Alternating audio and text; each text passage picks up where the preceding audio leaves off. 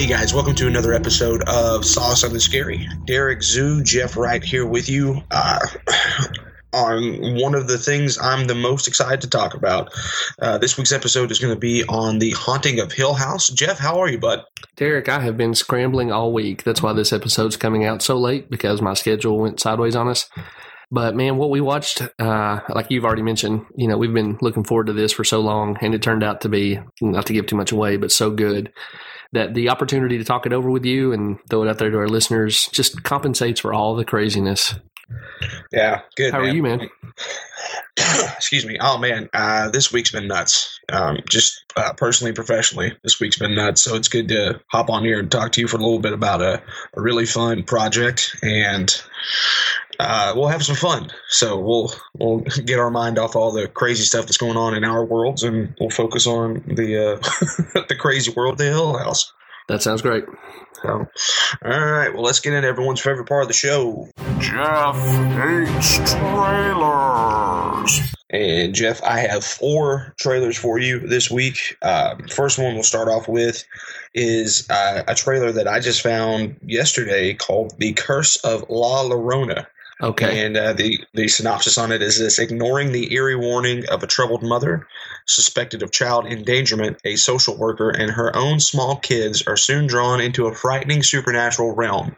Their only hope to survive La Llorona's deadly wrath may be a delusion a delusion priest and the mysticism he practices to keep evil at bay on the fringes where fear and faith collide. This stars Linda Cardellini and uh, it'll it'll come out sometime next year. I believe April the nineteenth is the uh, release date on that. Uh, man, I watched this trailer last night. Uh, well, bleeding into this morning, and uh, for uh, for circumstances beyond my control, I have I have my windows up right now, and and so of course my you know my my windows up so the the drapes are open and there's a you know uh, my window to my house leads to my backyard which is a very vast open space. And I quickly shut that window after watching this trailer. Yeah. Okay. So, um, yeah, I know that was a long explanation to get to where I was going, but I'm curious about this one. It it doesn't look like it's going to be amazing, but it it got me enough where I was like, oh, okay, this is interesting. Uh huh. Uh huh. So, Well, it sounds right up my alley. I have not watched this trailer yet, but if you're saying it was enough to make you close the windows and the synopsis being so in my wheelhouse, I'm definitely going to check that out. That that's going to get. Did you say wide release or is that coming through some kind of streaming service? I'm pretty I'm pretty sure it's going to be in theaters on April April the 19th. Let me let me double check that just to make sure. Um, expected April the 19th, 2019 wide release. Yeah, gon' gon' be crazy. Well, that'll give us something to look forward to. Spring's coming back around. Other than you know the thaw from the frozen death of winter.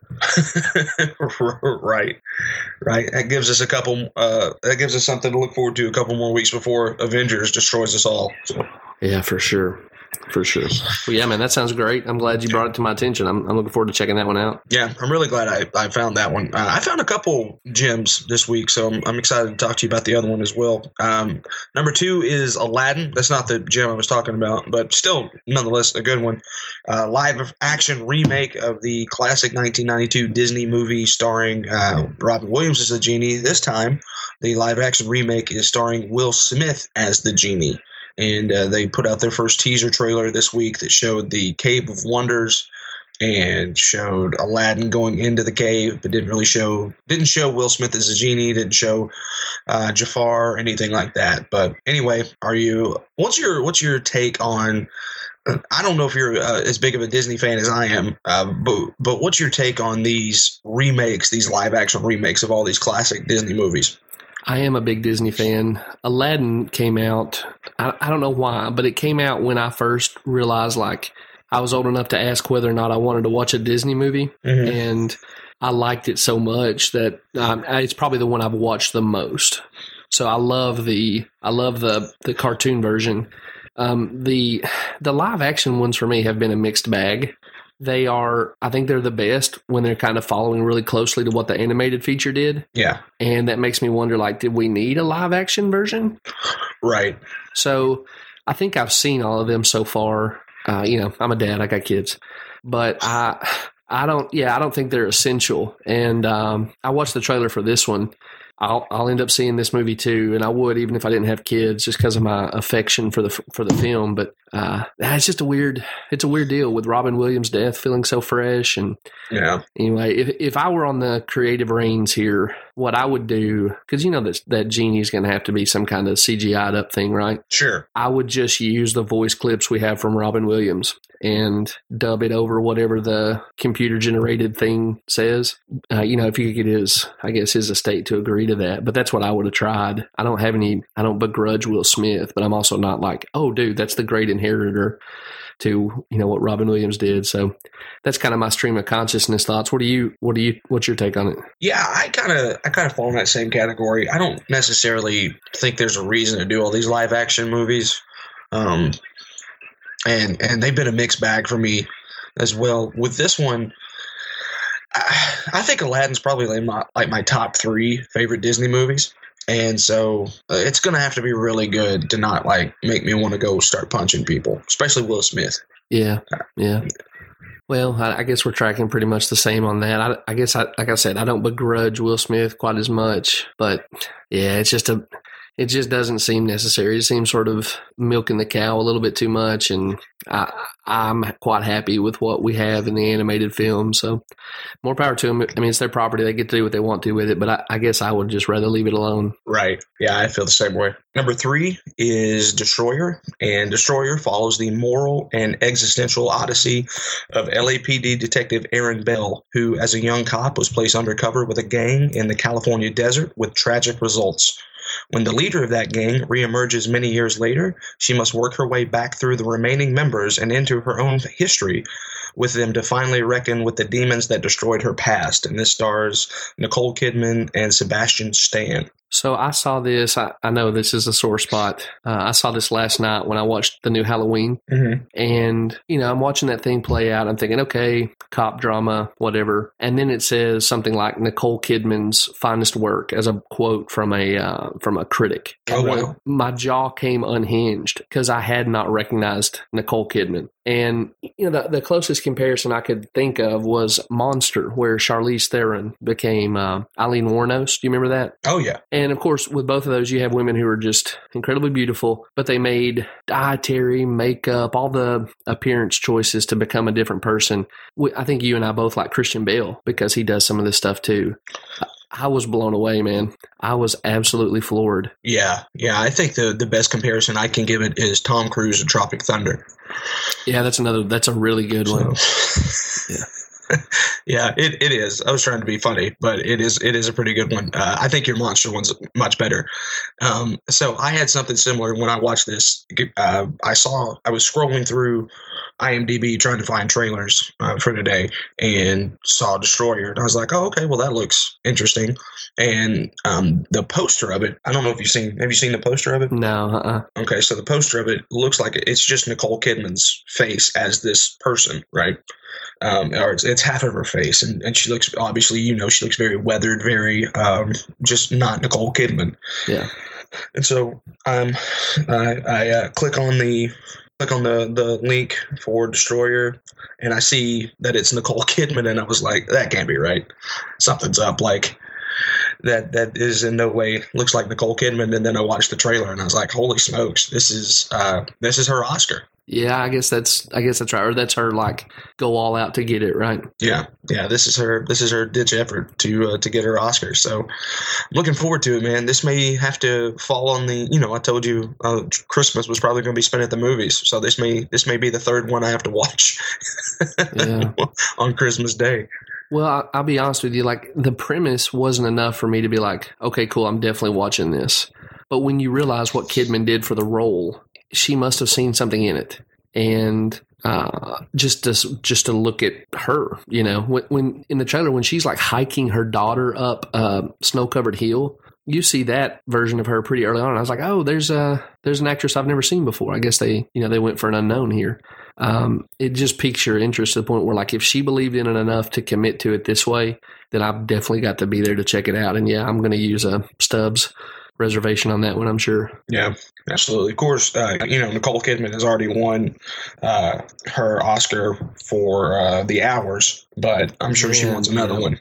Totally forgot about that. You know, when, when we get around to that time, uh, when that movie comes out, I don't know if that would qualify for our podcast, but it may be a good excuse for us to do a review of the others. Yeah, for sure, man. I'm I'm all down for it. Yeah. Um, yeah. Uh, so is this this on your radar? Like this this is a definite. Yeah, oh, you said you said Stubs, right? Yeah, yeah, I'm Yeah.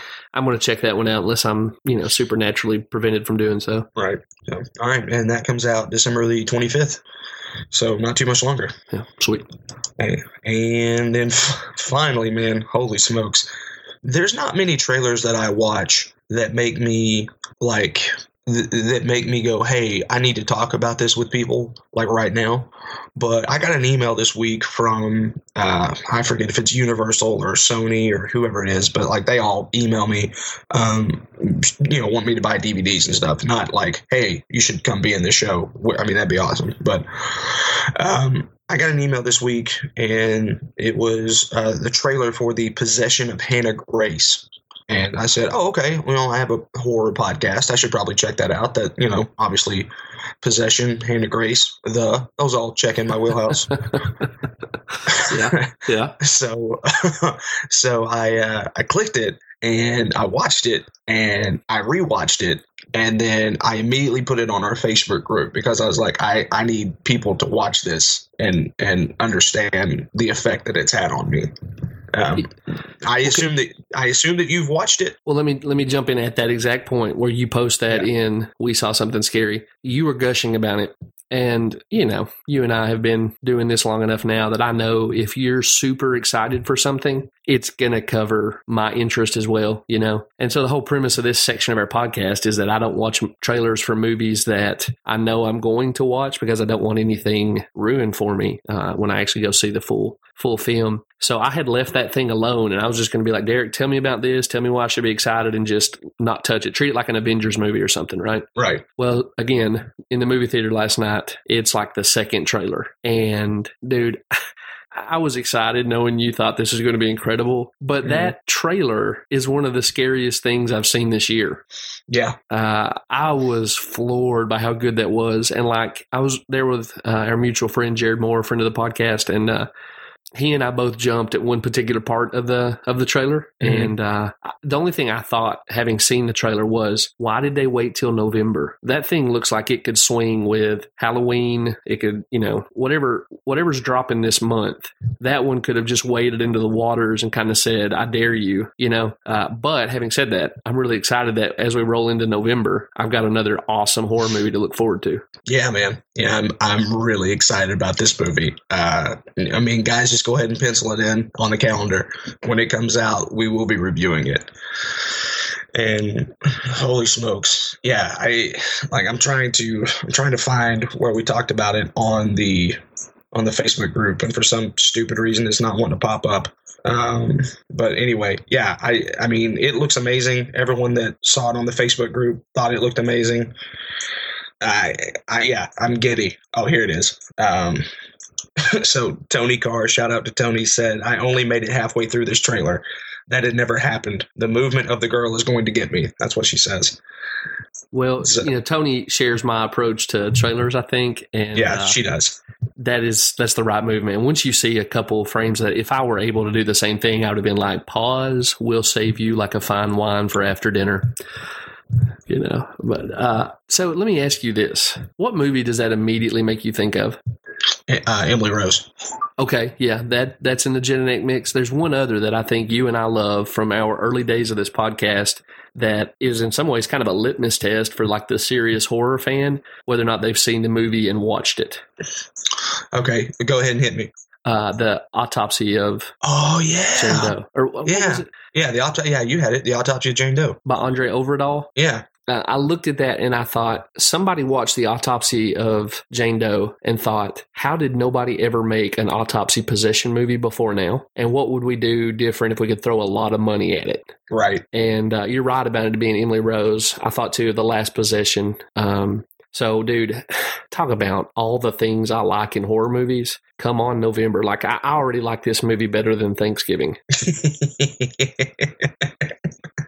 yeah, I uh, I don't know if I can say that or not. I think besides Halloween, Thanksgiving is my favorite holiday. But I'm the, I'm a weirdo. I'm totally willing to be like, yeah, Jeff's weird, but the uh, the winter holidays, Thanksgiving and Christmas, yeah, just the the cultural celebration I could do without. Just scrap Thanksgiving and then let's do Christmas differently, and I'd be totally cool. I'll see y'all back again around Easter. it's when I re-engage with uh, prominent holidays. I, I think it's because uh, you know I'm on such like a strict uh, workout regimen and stuff. Yeah, Thanksgiving is the day where I'm like, ah, screw it, let's eat everything. So I Yeah, think sure. that's why I like Thanksgiving so much. that's our national cheat day. Exactly, exactly. But yeah, dude, I this will this will be great. Um, the only thing that I'm worried about with with this movie is when I'll be able to go watch it because uh, I know that we're about to get swamped at work. Um, so hopefully I'll have a day off where I can go check that out. November the 30th though. So we're uh we're what 41 days away right now. Tick tock, tick tock, tick tock. Let's Yeah. uh, let's hit the skip forward button a little bit because I'm, you know, if you had the Jim Carrey remote, or was it? It was Adam Sandler that had Adam the remote Sandler. control, right? Yeah, yeah. Click. If I had that remote, I would skip forward and uh, be there right now. So yeah, I'm with you. Thanks for thanks for servicing that thing. I guess I would have seen it on Halloween, but uh, gosh, man, I, I couldn't be more excited for that one.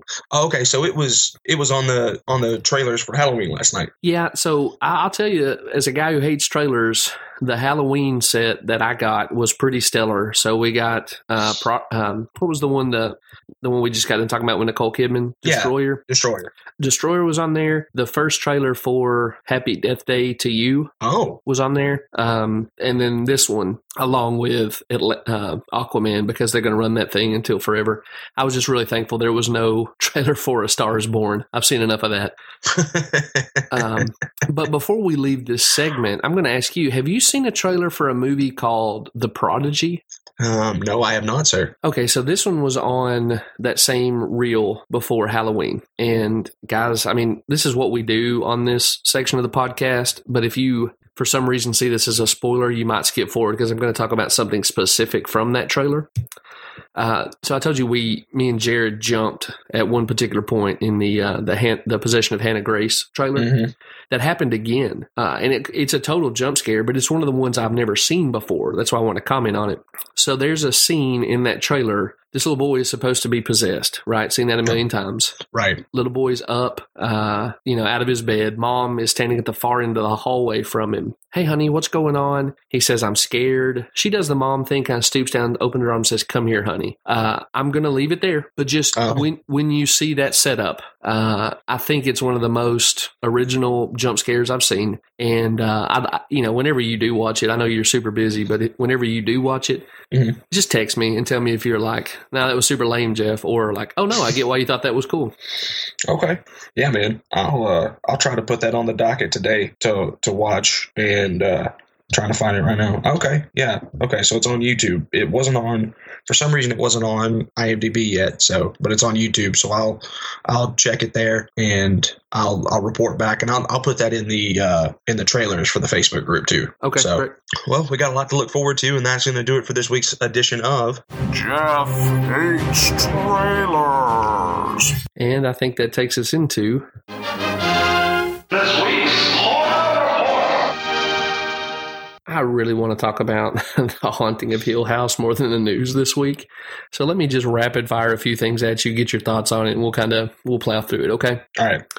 So the first one, probably the most important news or captivating news, intriguing news that we got, I think you posted in the Facebook group, uh, which is where I saw it, and it's that the BBC and Netflix are bringing the team who brought us the Sherlock series that made Benedict Cumberbatch a star, and um, they're going to redo Dracula. What's Yeah. your relationship to that that book, the movie that came out in the '90s, and then second question is, what do you think's left to do with that material?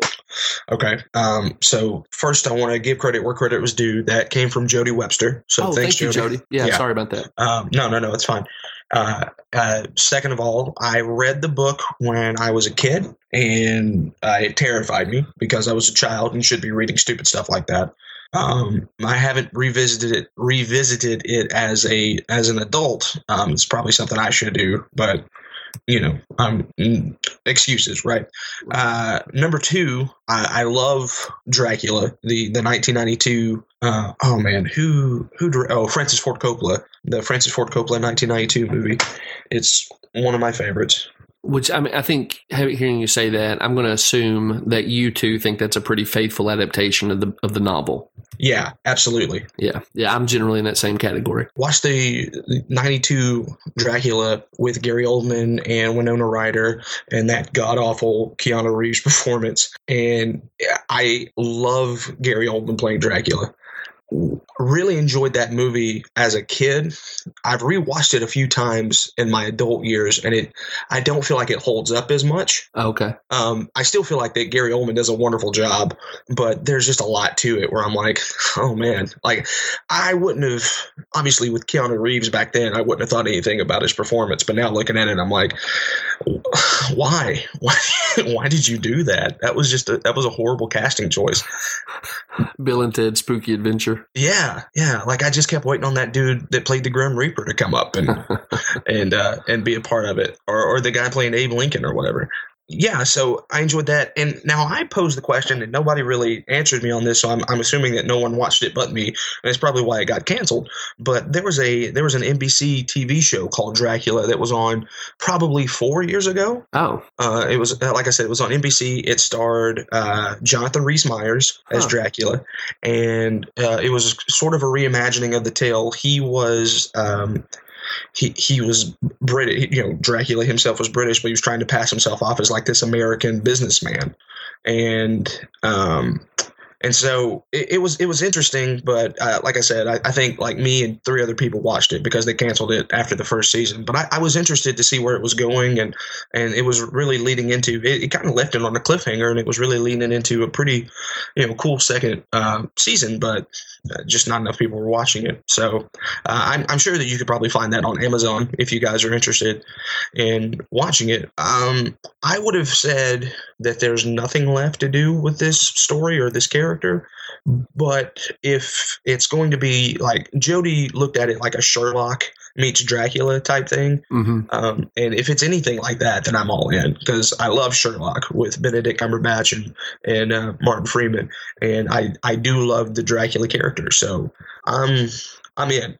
yeah, me too. And it's going to be on Netflix. Um, if I can put my literary snob hat on for just a minute, if my recollection is correct, Dracula became a thing because it represented the time when Victorian England was starting to make real substantial contact with these other cultures that, you know, because of basically travel they were having they were pretty isolated from but you Mhm. know seafaring and stuff like that was starting to open up new relationships of trade and whatnot and so dracula represented both the allure of the other as well as the danger that they might represent right because you got like sexy time dracula but then he's gonna suck your blood Right. um, corrupting, you know, the the Victorian society. Like all that's built into that text.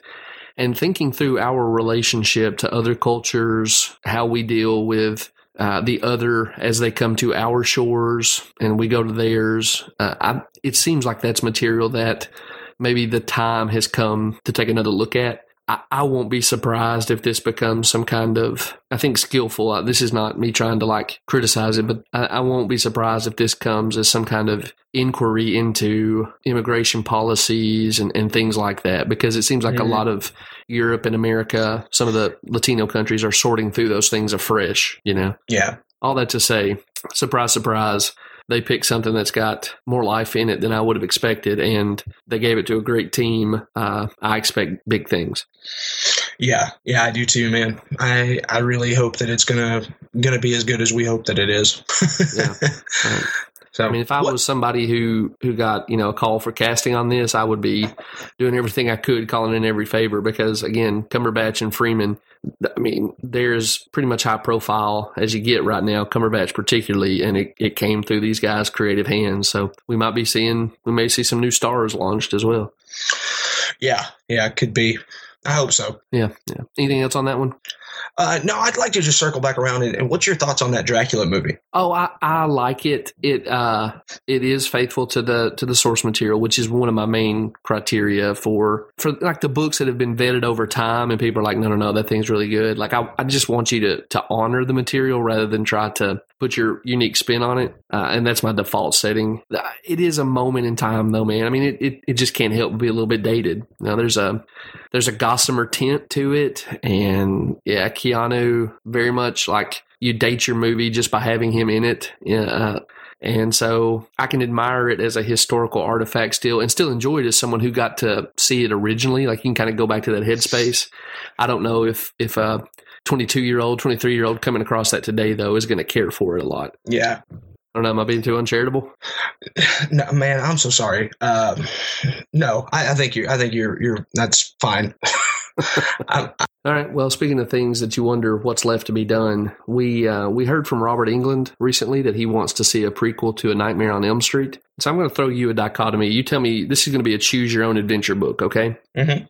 Is a prequel to Nightmare on Elm Street the last compelling story that can be told from that world. Okay, you got to pick one of these. It's the last one that can be told. You know, after this one's over, we got to kind of put a bow on it and say it's a complete thing. Or is this, in some ways, like my criticism? I think you subscribe to it as well, but I don't want to put words in your mouth. Uh, my criticism of Rob Zombie's Halloween movies: we don't need to see the monster formed. We just need him to be dropped into our lives and start wrecking uh, our sense of security. So, so is a prequel, you know, the last and maybe the crowning tale to tale in the Nightmare on Elm Street world, or is it going to ruin the mystique of Freddy?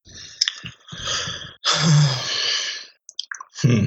I I hope that it doesn't ruin the mystique of Freddy, but I, I do agree with you in the sentiment of um, I enjoy it when the the villain or the monsters just are there. They just choose to be, and you don't get a backstory on it. You know, we do have a little bit of Freddy's backstory, but I think we have just enough to let your imagination do what no movie can do. You know, he he was in some ways abusing children. Parents got you know cornered him, burnt him up. Like what my imagination pictures there, I think is going to be more significant than anything they could trot out on a soundstage. Does that make Right. sense? Yeah, did didn't they try to do his backstory in that Jackie Earle Haley Freddy Krueger movie? You know, they may have. I I hadn't even thought about that one uh, the entire time I was prepping for this episode. So maybe that is a one and done for me, and Yeah.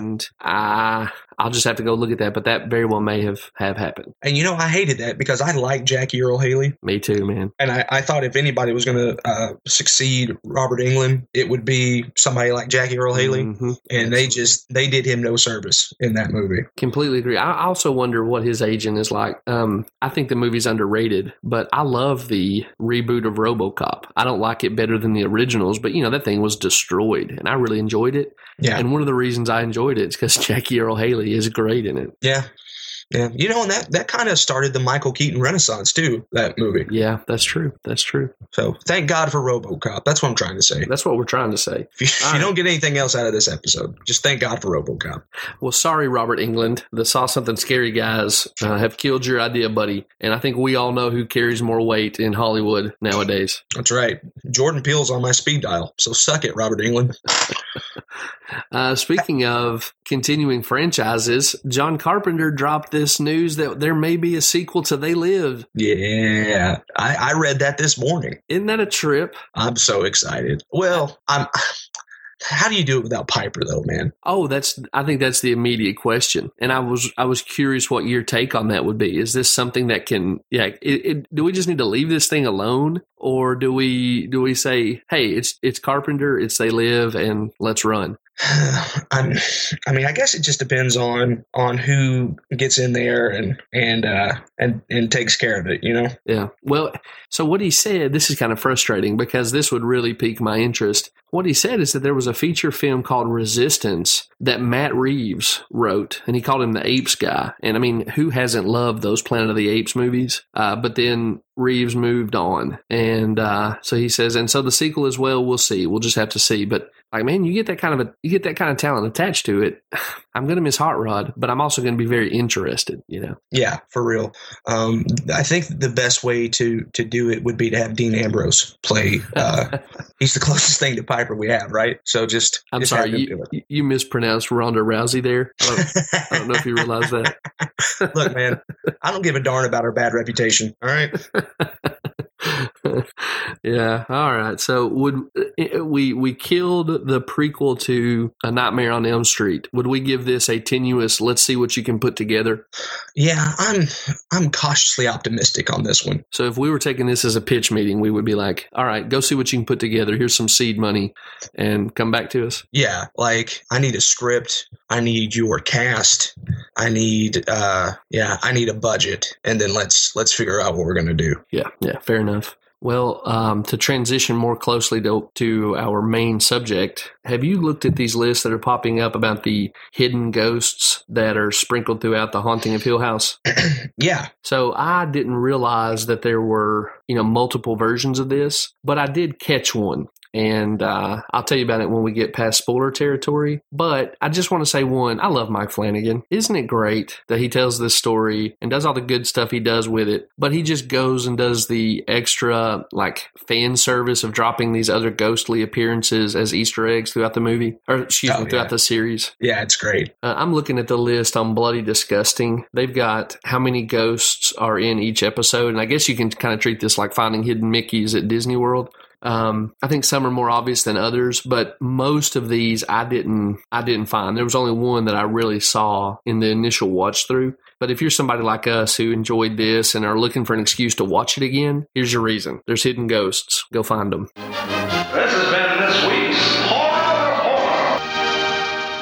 Are you ready to move this bad boy along? Yeah, hey man, let's uh let's pull the string. All right, so let's pull the curtain on Netflix's and Mike Flanagan's Haunting of Hill House. Uh, Derek, you got anywhere you want to start on this one? Yeah, man. First and foremost, let's uh let's call in our good buddy Marky Mark. What? No. Spoiler alert. I think first and foremost, I just want to ask you: Is this your favorite Mike Flan- Flanagan project? Absolutely. Yeah. Um, now, I probably won't watch this one as often as I've watched Hush, uh, Gerald's Game, but it's just because they're smaller doses. It's much easier to kind of get through them in one sitting. But I, I feel like this is Mike really at the at the height of his powers and delivering everything I like about his work. Now, I don't think it's perfect. I think there's some flaws I want to bring up later. But I, I, well, I'll say it this way, Derek, to make a long story a little bit shorter. I feel like this is not ironically, the offspring of Oculus and Gerald's game. And those are two of my three favorite works that he's done, two of my top like 15 horror movies. And it's delightful to get to spend so much time with it. So Yeah. yes, love to hear you answer the same question if you if you will. Yeah, I completely agree. I think that probably Hush is my favorite um, Flanagan project outside of uh, well before before this uh, before the Haunting of Hill House. Mm-hmm. And yeah, I, I you know it's probably because we do get to spend a longer amount of time with these characters, really dive into this world and stuff. But but yeah, this this is really honestly, man, it's kind of like all of Flanagan's projects came together to make a delicious stew. I mean, in some ways, this is the House of Flanagan that Yeah. we're watching. You know, I mean, but really, I mean, it is. And, I mean, this is the Flanagan universe, right? hmm Kate Siegel's here, Carly Gugino's here. Um, gosh, that lady that played Mrs. Dudley, who's uh, popped up in a few things, is here. Lulu Wilson is here. Like this is this is good stuff, and um, you know, and and he's he's relying on people that he has worked with before, and he's relying on actors that are not only good, but are actors who he brings the best out of, and that's something I want to talk about later. But I there's there's several of these actors that I've seen in other projects, and they're never as good as they are when they're with Mike Flanagan. hmm hmm So, um, and by the way, I, I think I speak on behalf of Jeff when I say that the next the next few uh, minutes that we're here talking about this show is just going to be a complete uh, love fest on Mike Flanagan. I don't think we've ever been overly critical about anything that he's ever done. Like he's he's one of my favorite directors. I think you've actually went on record saying he is your favorite director. I, yeah, you know, if I'm if I'm being level headed, he's still going to go behind Nolan Yeah, but he, he's the Nolan's the only one that I would I would put him up against either. Yeah, and you know, if if so, it, it, this is way into my own inner workings, which nobody really cares about. But like, if somebody put a gun to my head and said, "You've got to have a successful, scary movie, and you get to pick whoever, but if it's not successful, we're going to kill you and your loved ones." Even as much as I know Nolan's better, I'm probably going to reach for Mike Flanagan. Yeah, Now, one of these days, Nolan's going to come out with a horror movie that's going to like. I don't know, put me in therapy. It's so scary or something. And so I totally believe he's got the powers. We just have such a track record with Nolan at this point. I mean, excuse me, with Flanagan at this point that in the thriller or horror genre, I don't know who's more trustworthy. Yeah, no, I completely agree with that. And uh, yeah, this this really is. It's I don't want to say it's his his opus, but uh, man, it's close, right? It's opus length for sure. Yeah, yeah, for sure. Um, I, I was really shocked at how much this was. Uh, this relied on the family unit to tell the story. Like this wasn't your standard. I mean, it was your standard like haunted house story, but it wasn't like your standard horror movie or horror show, right? Like to me, I think the best way that I could describe it. I think I, I I don't think this is an original thought for me. I think I read this somewhere, but this wound up being "This Is Us" with ghosts. Yeah, that's well said. I, well, and also to continue the theme we were talking about, ready, right? You could call this House of Flanagan. The other thing this is is the Flanagan family reunion set in a haunted house. Yeah, Um, and I guess it makes sense that I feel so compelled by these characters as a family unit. One, because I've seen them work in other projects with this director that I've liked. So I've got a, a pre existing relationship with them, right? But then two, they also have a pre existing relationship with the director and, and in some ways each other. And it just comes across like, oh no, this is actually a family. You know, a family with secrets and to use their phrasing, ghosts and, and a lot of brokenness but also the kind of family who's going to really hang together in tough times. And so, uh, yeah, This Is Us works. And this is one of the more believable big families I've seen portrayed on, you know, a major, uh, it's not broadcast, uh, but, you know, sort of a, a, a major production, film production. Were you struck by how much they look like each other? yes, And I, I don't just mean that they look like they could be, uh, oh, what's the guy's name? He was the creepy dad in Gerald's game. Um, um, he oh, played, man. the, he Bruce played- Greenwood. Who? What's his name? Uh, no, no, Bruce Greenwood was the husband. I'm sorry, Henry Um, Thomas. Henry Thomas. Yeah, Henry Thomas. There it is. so Henry Thomas as a younger guy looks like Timothy Hutton as an older guy. Yeah, And the kids look like they could be the offspring of Henry Thomas and Carla Gugino. Like, and then the little girl looks like she could have grown into that woman. Like the casting is incredible. yeah, And again, that would be amazing enough if he just took the whole slate of available actors and actresses. But the fact that it's Lulu Wilson, who looks like, you know, her older counterpart will look when she grows up. It, I mean, it, it's almost like supernatural. I mean, we've, we've been accused recently of gushing too much about things we like but it just it's like the cosmos lined up and said i'm just going to put all these people in the same historical moment so they can really sell you on the idea that this is the family and then this is the family grown up yeah, yeah. It's it's. I mean, it's it's really kismet, man. Honestly, like it's just yeah. It's it's. I mean, I want to say that I'm I'm impressed by it, but really, it's just Flanagan being Flanagan. yeah yeah i mean i guess you know i was talking to a friend of mine about the uh, to go way uh, cross reference here about the debate is you know is lebron james the greatest basketball player ever or michael jordan right and we were talking about mvp seasons and stuff like that and i was pointing out that both those guys have suffered from excellence boredom where like we're going to look back at them and be like how did this other player win the mvp that year and the answer whatever answer that we come up with the, the true answer is going to be people just got bored with voting for lebron or got bored with voting for jordan. And i hope that doesn't happen to flanagan. There's been more pushback against this uh, series online than i would have hoped for but i'm just going to tell you right now even as a guy who's got you know a few things i would quibble with on this movie um, this is excellence in front of us and you know woe to us if we start becoming bored by it because it is just Flanagan being Flanagan. But that's that's better than like ninety seven percent of what is being pumped out by anybody else. Yeah, I I completely agree with that, man. Um, can, can we just talk about like the acting that we would highlight and say this person's really great? Yeah, yeah, absolutely, man. Uh, I you you tell me if I'm wrong on this or not, but I think that uh, Carla Gugino is the MVP of this series. Okay, that's that's a good place for us to start because she, you know, she plays two different versions of this character in this movie. Right.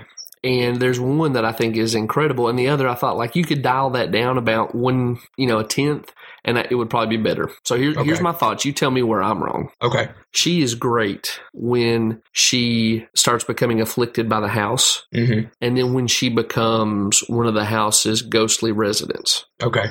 I thought they tried a little too hard with her when she was in this is a great mom mode. Okay.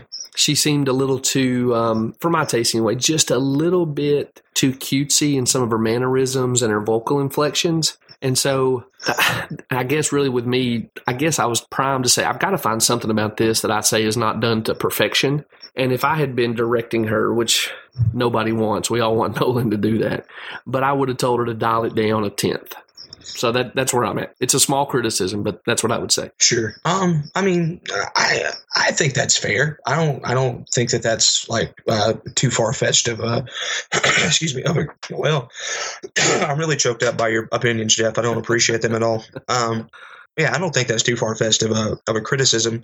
So if if uh, you don't agree with me on the Carla Gugino is the MVP of the series, who would you give that award to if you had if you had any um anybody that you had to vote for or put that in for? Can can you have co MVPs?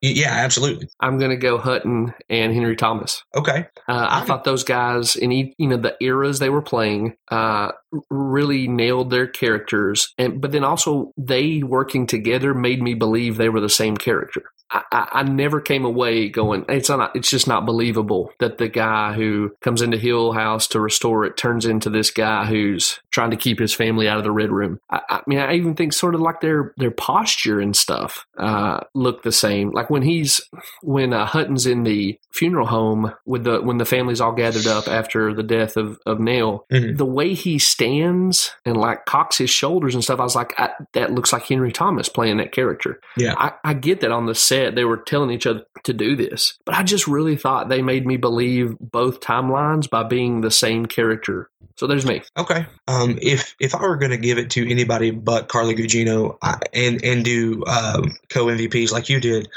I would look towards um, Victoria Pedretti and Oliver Jackson Cohen, who played Nell and Luke, hmm because my goodness, man, you, I mean, you talk about meaty roles that actors can sink their teeth into. Uh, not only were those both those roles that, but also the amount of talent that it takes to to nail both of those roles and to really make those characters come to life. Because especially with, uh, well, uh, I mean, in the situation with Luke. We've all seen people play the junkie character before, and we've all seen it done poorly at times uh, this was a guy who seemed like he had he had screwed up. Um, you know, I, it- he it's it's wonderfully done the way that they introduce him in that first in that first episode where um, he's coming down the stairs with the iPad hmm and Steven, you know, Steven is is in that first episode. Steven is looked at as the hero of this thing, right? Yeah. And by the end of it, I thought he was the biggest scumbag of the of the five of them. Well, I, see, we didn't talk about this before, so this is completely us being on the same wavelength.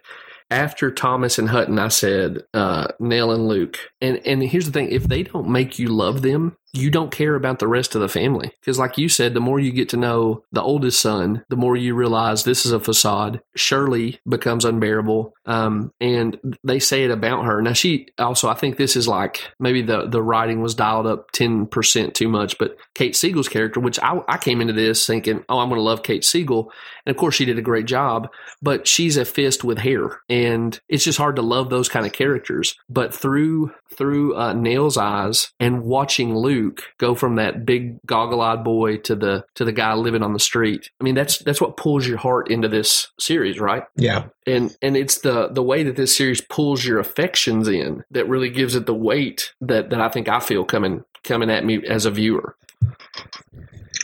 yeah, um, yeah. I, I agree with that as well.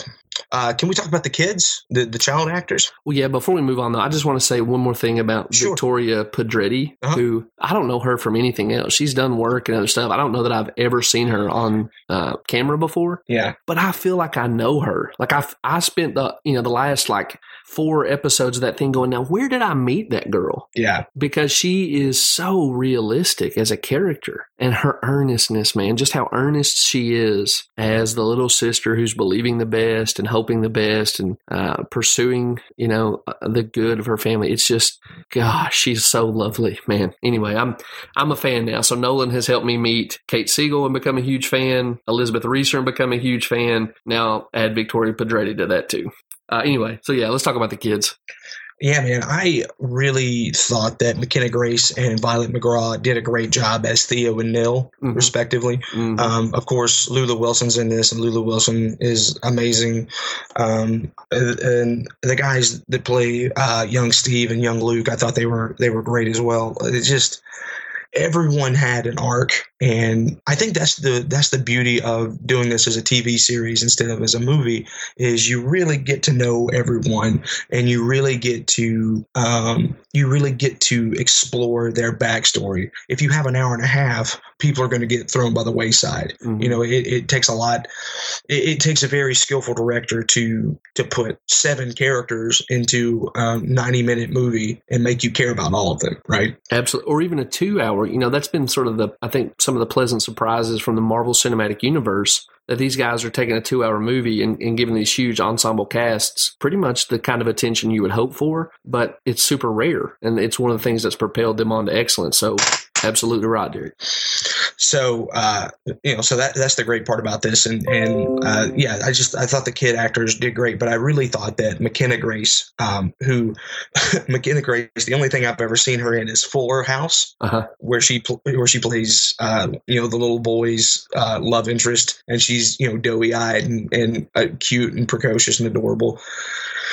She has a really difficult character to play with Theo. Theo is very nuanced and just very. There's a lot going on in her life, hmm and I thought that for you know a, a, a girl that young to be able to portray that was just amazing. And uh, and Violet McGraw as Nell, uh, I think it was the first time that I I teared up in the series was in episode six where she's standing around and she's like, "I was here the whole time and you guys couldn't see me," and I was just like, "That's that's heavy stuff to have a little girl like that saying," and she's knocking it out of the park, man. Yeah, man. And you know, at the end of the um the end of the show when Luke is in the red room and he's you know, his mom is compelling him to stay. She is such a moral authority. I mean, again, uh, it's weighty it's weighty to describe her that way, but she's a moral authority saying, "Don't leave." You know, she's she's the one safe voice in that room and it got pulled off by a little girl who like I'm not sure how long it's been since she was potty trained. I mean, she's so young. Yeah, Uh, yeah, I'm with you. And, and again, Flanagan, man,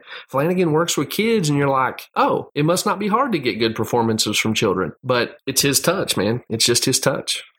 yeah, yeah, absolutely. Um, this is such a great, great movie. So you, you know, you talked about um, kind of how, you know, what's your favorite? I think on as we've on this podcast rewatched through the uh, the Flanagan verse. You know, we've covered all of his movies at this point. Uh, the the thing that stands out to me about this movie is that, you know, I, I criticized Oculus from for for so, sort of it not being as enjoyable on a rewatch to hop back and forth between the two timelines. Um, I really feel like he's perfected that version of storytelling here in this project. Um, the way uh, the way that like you mentioned um, Luke coming down the stairs and older brother's there and it looks like the junkie brothers robbed him. But it turns out he's trying to help this girl from rehab or you know we see Theodora dancing in her dance studio and she sees the door moving and she knows somebody's on the other side but you know it's just it, you know the first time you see it it sort of feels like it's just a little creep out.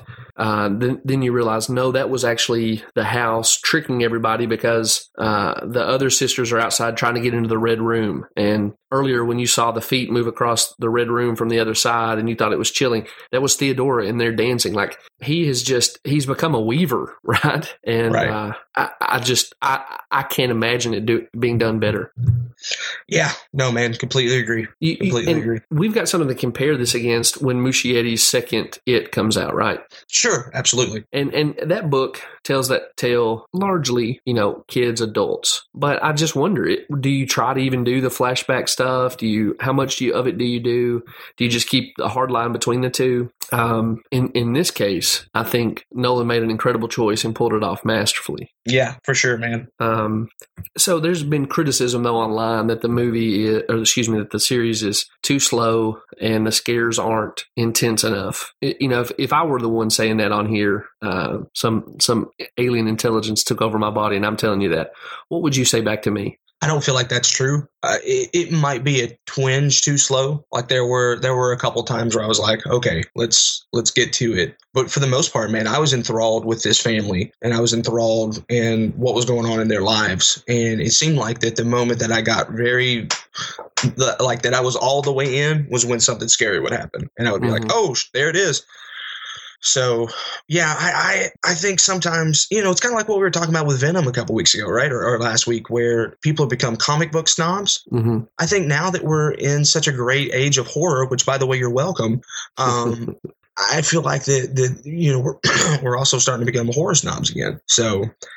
Um, I mean, everyone's entitled to their opinion, but I don't, I don't see it. So, Yeah. So a, a lot of the, you know, not surprisingly, a lot of what you said is right out of my own thinking too. If you came into this movie expecting something you could put on, or this series, put on on a stormy night and sit down with for 90 minutes and just be, you know, moving from one scare to the other, you probably were disappointed. This isn't Annabelle the Conjuring, or excuse me, the Conjuring Annabelle the beginning.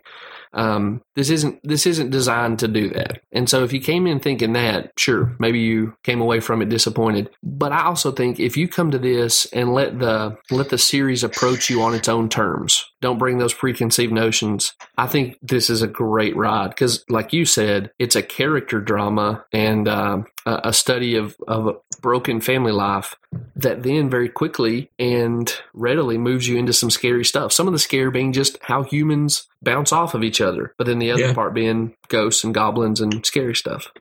yeah, for sure. Uh, where do you think that this series is the like? If you if you had to uh, pick like a best episode or or even a two best episodes, where would you where would you find those at? Do you think? Well, this my review of this, you know, if we were doing this episode by episode, my reviews probably wouldn't been as favorable until episode five. Okay, And episode five for me, I mean, it, it, it was like I was living in this world. It just pulled Mhm. me right in. And it was at that point that I couldn't really look away. I, I went through those episodes much quicker. Um, so episode five for me is the linchpin of this thing. And everybody I've been talking to who's like, I don't know if I want to watch this for 10 episodes or I'm going to get started on that. I told him, I was like, don't quit this till you're done with episode five. Yeah, And uh, man, I mean, I I texted you when I saw it. You know, I want to hear your thoughts about episode five. Can can we talk about that for just a minute? yeah. Can can I just can I tell everyone the response I sent you after I Yeah. got it done? Yeah, I just sent Jeff a text that said, "Oh damn." yeah, after it was over. Uh, yeah. So so ep- episode one for me was good, um, and, and it hooked me. Episodes two and three were kind of a slog to get through, Mm. but just because it was setting up so much backstory, right? It's world building, right? Yeah. Um, episode four was where I got hooked with the uh, with the man with the cane and the bowler hat. Yeah, I've got that listed as favorite moments on mine too. Yeah, it, that's where that's where I was like, okay, now n- now we've we've built the world. Now we're going to start living in it. Um, you you were able to watch this a little bit ahead of me, although ironically, I think I finished it before you did. Yeah, you did. Um, but you you were a little bit ahead of me, and so you put in the Facebook group, um, you know, a small spoiler alert, but I'm gonna need a minute after episode five, and then that's when you text me and you're like, I can't wait to get your reaction on it. And then I guess maybe a day or so later, I was able to watch it, and that was my reaction to it. Uh, I mean, I, I don't know, I don't even know how to describe that that episode besides heartbreaking. Oh my gosh, man! It's some of the again hyperbole, but I, I'm I'm just telling you, I'm honest with this. It's one of the most heartbreaking things I've seen on TV. Yeah, Uh, so you know, of course, guys, if if your chronology is a little muddy on this one, this is the bent neck woman episode where you go back with Nell through all the times the bent neck woman has appeared in her life and the way she has been around for significant moments of tragedy. And uh, of course, at the end, you realize that Nell is the bent neck woman. And th- again, with with Nolan as a storyteller, so you you come to that episode thinking that the bent neck woman is a specter from Hill House that has attached itself to Nell and is ruining her life. Right? Is that fair? Right. Yeah, absolutely. You you believe that once Nell finds happiness, the bent neck woman kills her husband in front of her. Mm-hmm. Um, and then by the time you get to the end of that freaking episode, you realize that Nell, the house has made Nell through deception, the bent neck woman, as it kills her and traps her within itself, and then forces her to appear at those moments throughout her own life. Yeah. And I, what I wrote back to you after you saw it is, I, I, I now hate this house for doing this to Nell. Like I want to be the guy going in with a can of gas and saying, "You freaking monster," and burn the dang thing down. Yeah, yeah, absolutely. It's uh it- the the house. I'm I'm sorry. Um, my my brain's going faster than my mouth's wanting me to today. Um, the house goes from a character in the show to the villain you want to see die in the show at the end of episode five. Well said. You're right. That's the villain turn. Episode six, too, man. You know the the family's falling apart. They're they're fighting with each other. Everything's gone sideways, and Nell's casket gets knocked over, and you realize it's her that did it to like get their attention, and she's just standing there with them. Uh, killed me again too. When when they're all going back to Hill House for that final time, and the sisters are in the uh, in the car together, they can't get over what it looks like Theodora has done, and they're fighting again the biggest jump scare in the movie t- or in the series to me is when Nell Nell's ghost comes charging out of the back seat, but she does that to break them up fighting. you know, Yeah, yeah, it's just so loaded, man. It's so loaded. Yeah. It, it's. I mean, it, it's it's it's the Shrek syndrome, right? There's just so many layers to it. Yeah. It's a it's a wonderful thing. I, I'll tell you this though, man. As as good as episode five was, and, and I, I think it probably is the, the the pinnacle of this series. I, I think that episode six is right there with it. Um, you know, you've got the the very tense wake. Uh, you've got the first time that we've seen these adults all get into the same room together Mhm. Dad's back. Yeah. And um, you know, and and also, I don't know if you, I don't know if you saw or if you've read about this or not, but did you know that episode six almost wasn't completed? Oh no, I didn't know that. Yeah, so basically, that entire episode is one big shot, and they had to do it over like 18 minute long takes. And so, here's some inside baseball for you guys who may not be um, actors or in the profession or anything like that. Most of the time, when you're on set, your takes aren't going to be any longer than five minutes. Okay. Um, you, you you do a small chunk of your scenes, small chunk of your lines, and then um, it's hurry up and wait, where you'll you'll do a scene. You know, it takes however long it takes, and then you cut. You may shoot it from that angle again, um, you know, four or five different times, or however many times you can. I, I've I've only done independent movies. You don't have much time on independent movies, right? Like, you know, you're doing like, hey, we're doing a two week shoot and we we've got 17 it was like being on ed wood right you remember well i don't guess you've seen the johnny depp ed wood movie but you know ed wood's like doing 47 takes through the day that normally doesn't happen um or excuse me 47 scenes during the day. That normally doesn't happen but you uh, you know you do the scene several times uh, to where the director feels like it's good, then the entire set switches for another camera angle. Mm, gotcha. So with these, um, you know, I, I read an article where the actors were saying like, yeah, it was basically like just a play. Like I started memorizing episode six six months in advance, and normally with with stage plays, you have about six to eight weeks of rehearsal before you run it. Okay. Uh, these guys had two weeks to take care of this. And so they were doing they were doing scenes up to like 18 to 20 minutes long and it was on this very uh, convoluted dolly where the camera was to keep you know to get the swoops and the angles and everything like that i would compare it to if you've ever seen um, another Michael Keaton, Keaton reference. If you've ever seen Birdman, I would compare it to those long takes that they had, those one shot takes in Birdman, Yeah. where they're swooping through. Basically, that's the same thing that was going on here. Okay. So, so they got the take, they or they got one in the can. Um, I think they went for another one and it messed up. And Flanagan was like, "We have to get another one just for safety's sake." They got the second one, and I believe like like minutes later, the dolly broke, and there was no way that they would be able to Oh. wow. to do it again. Oh, incredible. Yeah. Incredible. Yeah. So um, th- that's for all you technical nerds out there like me that, that like to read stuff like that. And you're like, oh man, that's really cool. Um, but episode six, you know, the dad comes in for the first time. Timothy Hutton is with the kids. The kids are, you know, throwing emotional baggage at each other. But and and it's that beautiful, you know, like I was saying, those beautiful one shots where it sweeps from Timothy Hutton to Hill House and, and Henry Thomas, and the kids are kids, and then it swoops back and they're adults. And I mean, it was just it was amazing, and and, and they're finally able to like open up to each other, and you're seeing you know, and, and, and you're seeing all these things begin to unravel and you're, and you're really starting to see this family unit and what, you know, you, you can't spell, uh, fun without dysfunctional, right? Or dysfunctional without fun. And so you're really starting to see this, this family, you know, come together, but also still be torn apart. Mm. And at, at the very end of it, you've got Nell as the bent neck lady going, I've been here the whole time Yeah. and you guys are just ignoring me. And I, dude, like, for me, that was that was the part where I was like, "Oh, I got to turn this off for a minute," and just had to decompress because honestly, man, there may not be a lot of frights in this. And I know that you said something similar to this earlier. Um, there, there's not a lot of frights in this, quote unquote, but there's a lot of horror in this show. Mhm. Absolutely. Well, that's so well said, Derek.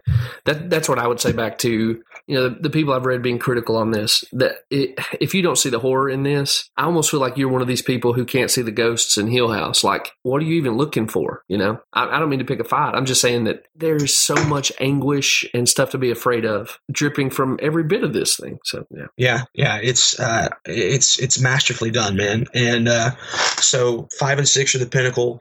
Uh, seven and eight are good. Nine I thought was really good. Probably nine might be Carla Gugino's best episode. You think? yeah, I think that's fair. And then uh, what I want to talk to you about, I know we're, we're kind of running long here, but what I what really want to talk to you about is the ending of this thing because um, I've read a lot of mixed reviews online. I've spoken to several of our We Saw Something Scary uh, friends. Uh, from the Facebook group, and everyone seems divided on whether or not they thought that this was wrapped up well, whether they enjoyed it, whether um, you know, just just the whole thing. So I really just I want to get your opinion on it. Were you happy with the ending of it, Jeff? Did you did you feel like that there was an about face with some stuff that was perplexing? Did you think that it was too happy? Is is that a thing in a horror movie to have too happy of an ending? Those are all great questions, and I'm glad to know other people zeroed in on that because, truth be told, I'm still undecided.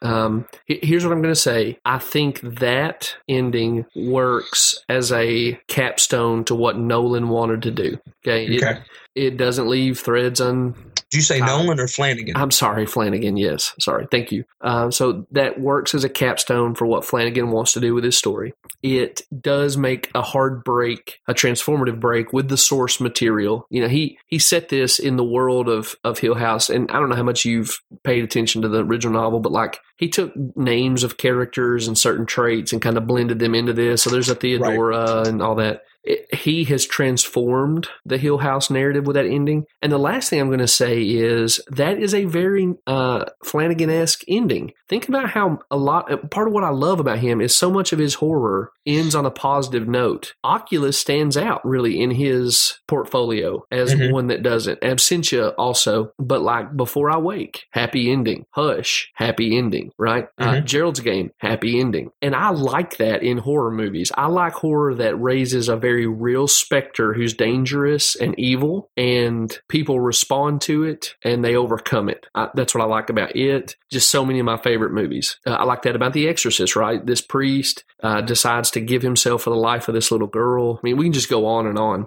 So I don't oppose those endings. I love it about Nolan's work, but I also don't know if I can emotionally bring myself to to the point where I'm happy that half this family is trapped with these ghouls in this house for Okay. all eternity. Okay. And- I, I, I think that's fair. You also like there's a version of this, I guess maybe that would make it better. That basically if you just crowd that thing full of positive energy, it would push some of the negative to the to the margins. So you have like Mr. Dudley carrying Miss Dudley there to die Mhm. and she reunites with her children, right? Mhm. But are we supposed to believe the other children are going to come and die in Hill House, right? And if they don't, do they spend the afterlife with the other family members who are there in the red room? So I'm I'm divided on that. Uh, but it's no. I mean, why do I keep doing that? It's it's Flanagan, and Right. it works for the story. So, uh, yeah, that, those are my unsorted thoughts. What about you, Derek? You're probably more clear headed about this than I am, per usual. Oh man, I don't know if that's true or not. Um, I really enjoyed the ending of the of the series. Um, I I felt like that, but but I also understood everyone's complaints about it. Um, and even the, even the things that you're saying right now, they they do make sense. One of the things that was brought up to me by one of our Facebook uh, group members was she didn't understand why the house became why the house was the main villain throughout the series, and then at the end of it wants peace, right? hmm like they're all in the red room which by the way that red room reveal was phenomenal Absolutely. um, they're all in the red room and Nell's there and you, know there's there's a very cathartic uh, way that the kids all come together and you know they're all loving on um, they're all loving on on each other they're loving on Nell they're um, you know th- they're they're they're facing their greatest fears and Nell is the one that brings them back Yeah, from within Um, the house, like from- she's from within part the of its house. ecosystem. Yep. Right. And, you know, and then it also made me think like, is it like an allegory or an analogy of human nature where maybe the house itself isn't evil? It just hosts evil spirits. Hmm. And these evil spirits are the vindictive ones against against this family you know because you also see little abigail you also see carla gugino you also see nell and all three of those people are trying to help this family Yeah. um, and also with that red room, it was a place of comfort for every one of the kids and for Carla Gugino.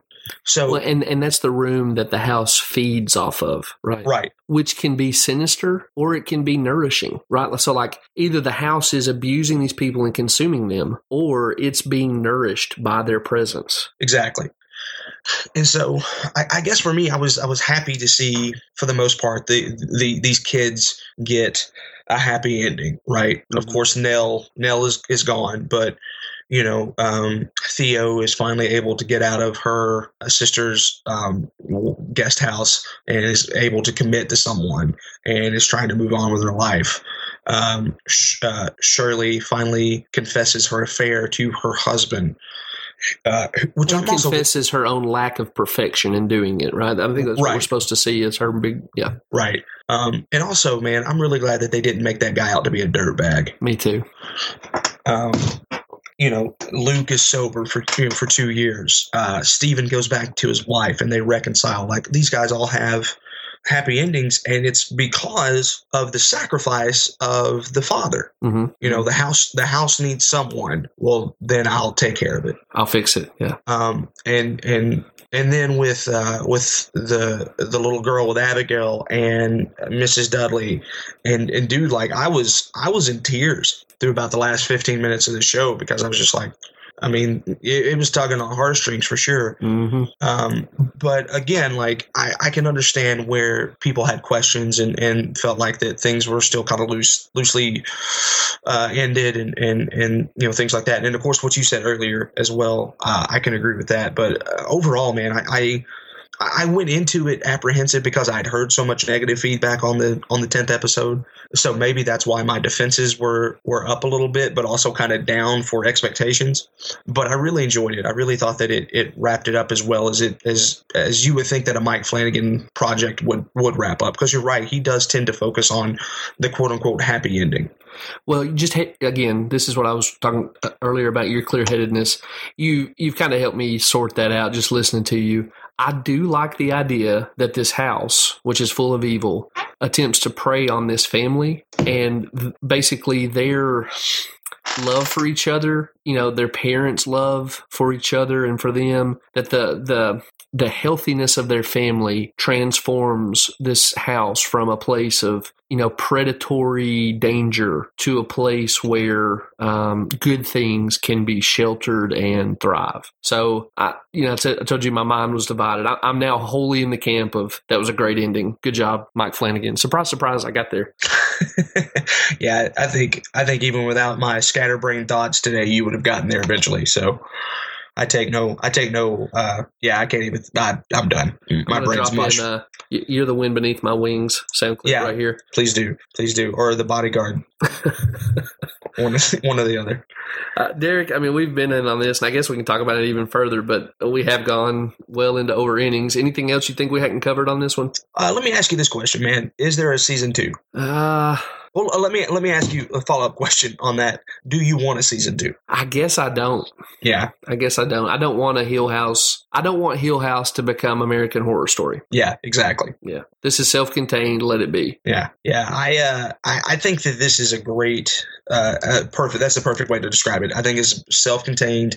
Uh, it's it's ten beautifully done episodes uh, and, and, and honestly, you kind of get to choose your own horror in this, right? Like, mm-hmm. what scares you? What scares you the most? Is it drugs and alcohol? Is it the failure to live up to family expectations?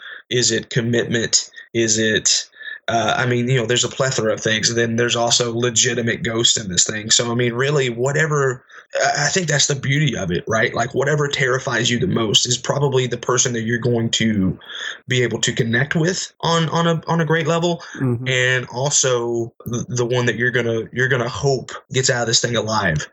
I don't see a reason to bring these kids back to Hill House. Right. They've they've had their they've had their moment in the sun let them go live their lives. A mom and dad are reunited with Nell. Uh, I mean, as much as it could be wrapped up, it is wrapped up, and I, I would hate to see, you know, I don't want like the Jeffersons, not George and Weezy, but just a you know generic name. I wouldn't want to see the Jeffersons move into Hill House and the wacky adventures that ensue from there. You know sure. what I'm saying? Absolutely, yeah, it would diminish it. So, uh, yeah, so I, I think on this, this is perfect. Well, it's not perfect; it has its flaws. We've we've covered some of those today.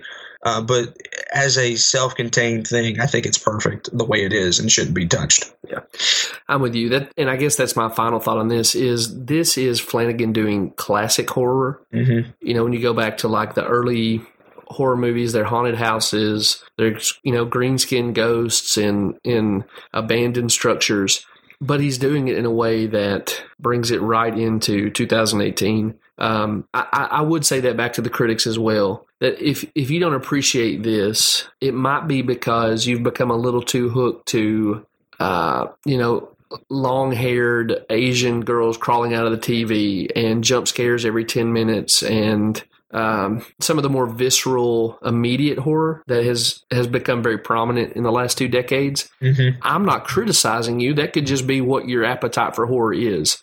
But this belongs to the genre proper. It's a scary movie story, and the scares are built not just on ghosts, but what the ghosts represent in terms of human brokenness, the way secrets fester and suspicions fester, and fear walls you off. So I love it. I love it and can just say, jump scare or not, this is a classic horror series and deserves praise. Yeah, 100%.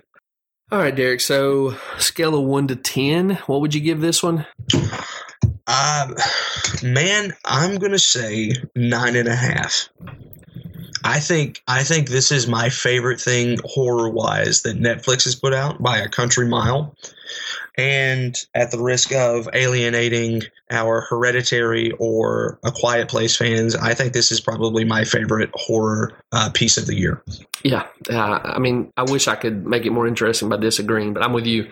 I think this is one of the best Netflix originals, and that's high praise.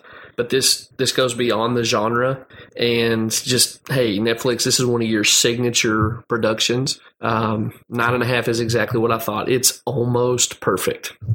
Yeah, completely agree. Uh, I I think it goes without saying, but Jeff, did we see something scary? Yeah, man. From the guy, from the the floating ghost and the derby hat to um, you know the way Luke can try to escape his addictions but not be able to escape his reputation, like all of that is right here, and it's very scary. Yeah, hundred percent. Oh, also, I wanted to say real quick: Did you notice the ET lunchbox in Luke's treehouse?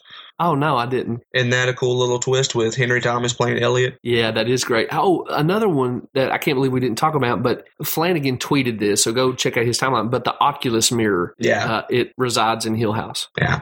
Yeah. Are you going to go back through? Uh, are you going to go back through and try to find all those ghosts like the hidden Mickeys at Disney World? As soon as I can talk my wife into watching this, Yeah, I am too. There was one man. There was one that got tweeted out that was uh, like a face in the stairs. Did you see that one that they tweeted? no, the one that I saw is when young dad it has been hearing rats behind the uh, the brick wall, Mm-hmm. and he decides I'm going to chip my way in. And you get this scene where he leans into the brick wall to like look in there for the first time after he's removed some bricks. Mm-hmm. And past him, you can see a ghostly, I think, woman looking around the corner at him. That's the Oh, only one I saw in the watch. So yeah, I'm definitely going back to find all those. Yeah, for sure. I'd like to. I'd like to know. Like, I'd like to know how many there actually are, so you could find like have a checklist and just find them all. Yeah, I wish there. I wish that was true too. The closest thing I've seen is that bloody disgusting list who says like there's four in episode one. But dude, fans are going to create that really quick. In fact, we probably ought to go ahead and just start that. Yeah. Uh, we can start that list. So Well, we'll put that on our Reddit page, uh, Yeah. which is forward slash r forward slash saw something scary. That's right. Yeah. So, all right, man, we're uh, we're running we're running low on time here. where can they find you on the social webs? Yeah, man. Uh, check me out at derekzoo.com. Yeah, tour dates for January are coming up uh, fairly quick. I'm getting everything finalized right now. I'm all through Tennessee. Uh, I've got some Ohio dates. I've got uh, locking down Louisville, Kentucky today. Um, so all sorts of places that you can find me on on the road in January.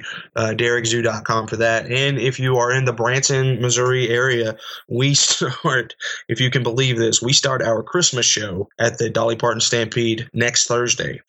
And so uh, I'm in rehearsals, as a matter of fact. As soon as Jeff and I get off this call, I'm going to shower and then go to rehearsals. So I'm I'm in rehearsals all the time right now, and we open next Thursday. Uh, but I'll say this, man. Uh, our Christmas show is a lot of fun, Oh, cool. and so yeah. So if you're if you're in the if you're in the Branson area, hit me up, and uh, I'd love to love to have you come up for the for the Dolly Parton Stampede Christmas show. that is the best way to celebrate Christmas I know of beyond gathering with your local church body. Yeah, So- amen to that. Amen to that. Jeff, where can they find you on the uh, socials? At Wright Jeff, most places. And uh, I hope you uh, guys do reach out. Tell me what you thought about the episode. Tell us uh, together what you thought about Hill House. And uh, yeah, we, we just love to hear from y'all. Yeah, and the the best way to reach us um, as a collective group is in our Facebook group. Uh, we saw something scary, and you can just search that on Facebook. We saw something scary, and uh, it'll ask you to join, and we'll accept you uh, because we accept everyone. and uh, we're just a very accepting group, Yeah. and uh, we'd love to have you jump in on the conversation on this one. We usually always try to discuss the shows after you know after they've aired, and uh, most of the time, I feel like that all of us are in agreement in that group, but there's a lot of times where we're not. Uh, matter of fact, I put something up about this this very show today. Um, I think I put it up yesterday, where uh, apparently people were having such such anxiety from the show that they were vomiting and losing sleep and things like that. And, and I thought that I thought that it was a bit much. Uh, I just can't see someone vomiting over the show, but um, I had uh, Mike D kind of kind of clarified it for me. So I don't think he vomited while watching the show, but you know he said that it was one of the most affecting things he's ever seen on Netflix. I agree with that. Mm-hmm. So Mm-hmm. Uh, so yeah, it's it's always a great conversation. We're always having fun. So we saw something scary. Uh, if you're a Twitter fan, uh, follow us on Scary Podcast. We do have a, uh, a fan page uh, on Facebook. It's saw something scary on there. Uh, Ari mentioned the Reddit. We're on Letterbox at what Scary Podcast. Yeah, that's right. Yeah, and we're on Instagram at saw something scary. So uh, that's mostly where we get most of our hate is on Instagram. uh, so so if you didn't like this, give us a follow on Instagram and tell us why we're pretentious divas, and I'll uh, Yes. and I'll be happy. I'll be happy to respond in kind. I'm not bitter. Anyway, It still cracks me up, man. I mean, Yeah. really, I ought to change my Twitter handle to pretentious diva. So yeah, I know. I, I feel the same way. Uh, um, anywho, next week we're talking Halloween. yeah, yeah, right? Yeah. And, and you've already seen it, right? I have, man. I don't want anything to come through over my thoughts, but I'm looking forward to talking to you about it. Okay. So I just just based on your based on your uh, viewing of the show or the movie last night, you're giddy to talk about this next week. Quite. Okay, good. Then that's all I need to hear. Uh, and Jody Webster messaged me some of his thoughts on it last night too. So I too am giddy about getting to watch this uh, whenever my effing schedule allows me to. But it'll be before next week when we record. I promise you that much. Hashtag Uh, free Skeeter. Good lord, thank you. Yes. Um, also, want to remind you guys the week after that is our scary story um, episode. So if you have a scary story, we have the voicemail phone number that you can call and leave a voicemail uh, up. It's pinned, I believe it's pinned to the top of our Facebook page. If it's not, it will be by by the time It you is. get this. Yeah, okay, all right, cool, cool, cool. That's what I was thinking. Um, so give us a call. Let us know. Uh, you know, give us your best real scary story um, if you've ever had any kind of encounters, and then we'll finish it off with mine, which will trump all of yours. So suck it. and uh, and yeah, so that's how we're going to celebrate Halloween with uh, some scary society ghost stories. I'm I'm excited about that. Jeff, buddy, always a pleasure to talk to you, man, and I'm really glad that we got the chance to to watch this. And and hey, man, I don't want to I don't want to spam Mike Flanagan on social media. But my goodness, I want to talk to that guy. Yeah, for sure. And For sure. so, you know, maybe tag him and tag us and, you know, just, just not, you know, don't be like abrasive about it. Just be like, hey, Mike, can you pretty please find some time to, you know, I know you're rebooting. I know what you did last summer and Power Rangers and probably all sorts of other stuff. But just talk to Jeff and Derek for, for 15 minutes. That's all. I'm, I'm, I'm not, I'm not even asking for like an hour. I'm just 15 minutes long enough for me to, to Wayne and Garth him and be like, we're not worthy. That's all I want. You remember that time you made every movie I liked? That was awesome. that was awesome. Stupid. Uh, so anyway, so yeah, yell at yell at. Well, no, don't yell at Mike Flanagan. I, I feel like if I say that to some people, they'll all cap tweet him. I don't want that. Uh, but yeah, get it, Mike Flanagan. Let him know that we're still we're still looking forward to uh, to talking to him. So, all right, man, that'll do it for this week's episode. Next week we're going back to uh, oh man, Haddonfield, there. Thank you so much. Golly, I'm a horrible horror person. you got a lot on your plate, brother. Why don't you take us out of here and we'll let you get to uh, get some of those things off your plate. yeah, I get to go ride a horse. Hooray! Oh, Derek, before we go, I wanted to throw a recommendation to our listeners. Uh, a company named Serial Box reached out to us uh, about a new project they're working on. And if you're like me, you, you may not hear Serial Box and know exactly what that company is. Um, I, I looked into it, and it's kind of a pretty interesting concept. Uh, NPR recently called them the HBO of reading. And what they do is produce original series that they send out as ebooks and audio episodes through their apps and their website and whatnot. And they, they take you on these well crafted stories. So, again, the idea of the HBO of reading um, seems really apropos. So, anyway, they are adapting a new, uh, for lack of a better term, a new generation of story from uh, a YouTube series called Silverwood, which I'm sure some of our listeners will be familiar with. It was Tony Valenzuela's Black uh, Black Box TV on YouTube, and I think at that that channel's heyday, it had like, or maybe even does now, still like nine hundred thousand subscribers. So there's a lot of people consuming the content. Well, they're taking that world and they're releasing a series called Silverwood: The Door. It's a horror series set out in a remote mountain town of Silverwood, California. Um, you know, looking into this more, this series has been talked about on like Dread Central, Den of Geek, lots of places that I'm sure our listeners are reading. And uh, yeah, there, there's quite a bit of interest about this. Here's the synopsis if anybody wants to track this down. So, uh, Silverwood the Door is going to be Twin Peaks meets The X Files in a horror series full of homicidal Boy Scouts, ravenous black goo, mysterious doppelgangers, and a Stranger Things style corporate conspiracy. Deep within the forest of Silverwood, California, a crack between dimensions has appeared. A dark force that lurks among the trees is growing stronger, determined to return home if it can, only uh, to gather the strength to open the door, which is bad news for a Boy Scout troop and the employees of Hirsch Capital on a company retreat nearby. As their darkest fears and impulses power the mysterious force, their bonding exercises take a deadly turn. And will anyone be able to keep their minds long enough to close the door before our world is torn apart? Uh, I think I've been saying they're going to release this thing. It actually released on October 3rd, and you can get either the first episode or the first, I guess, chapter in ebook form uh, for free right now. So anyway, if if you guys are looking for more scary content to fill your earbuds with this Halloween season, you might want to track down Serial Box's uh, Silverwood, The Door. And if you do so, I'd love to hear what your thoughts on it are. Okay, Thanks. All right, guys. Thanks so much for listening. Remember to rate, review, subscribe on Apple Podcasts. Give us those five star reviews. They are coveted. We greatly appreciate them. For Jeff Wright, this is Derek Zoo saying thank you again for listening. Beware of clowns and sewers, white people with teacups, blind men with turkey basters, and the freaking Hill House. We'll see you guys next week. Bye bye, man.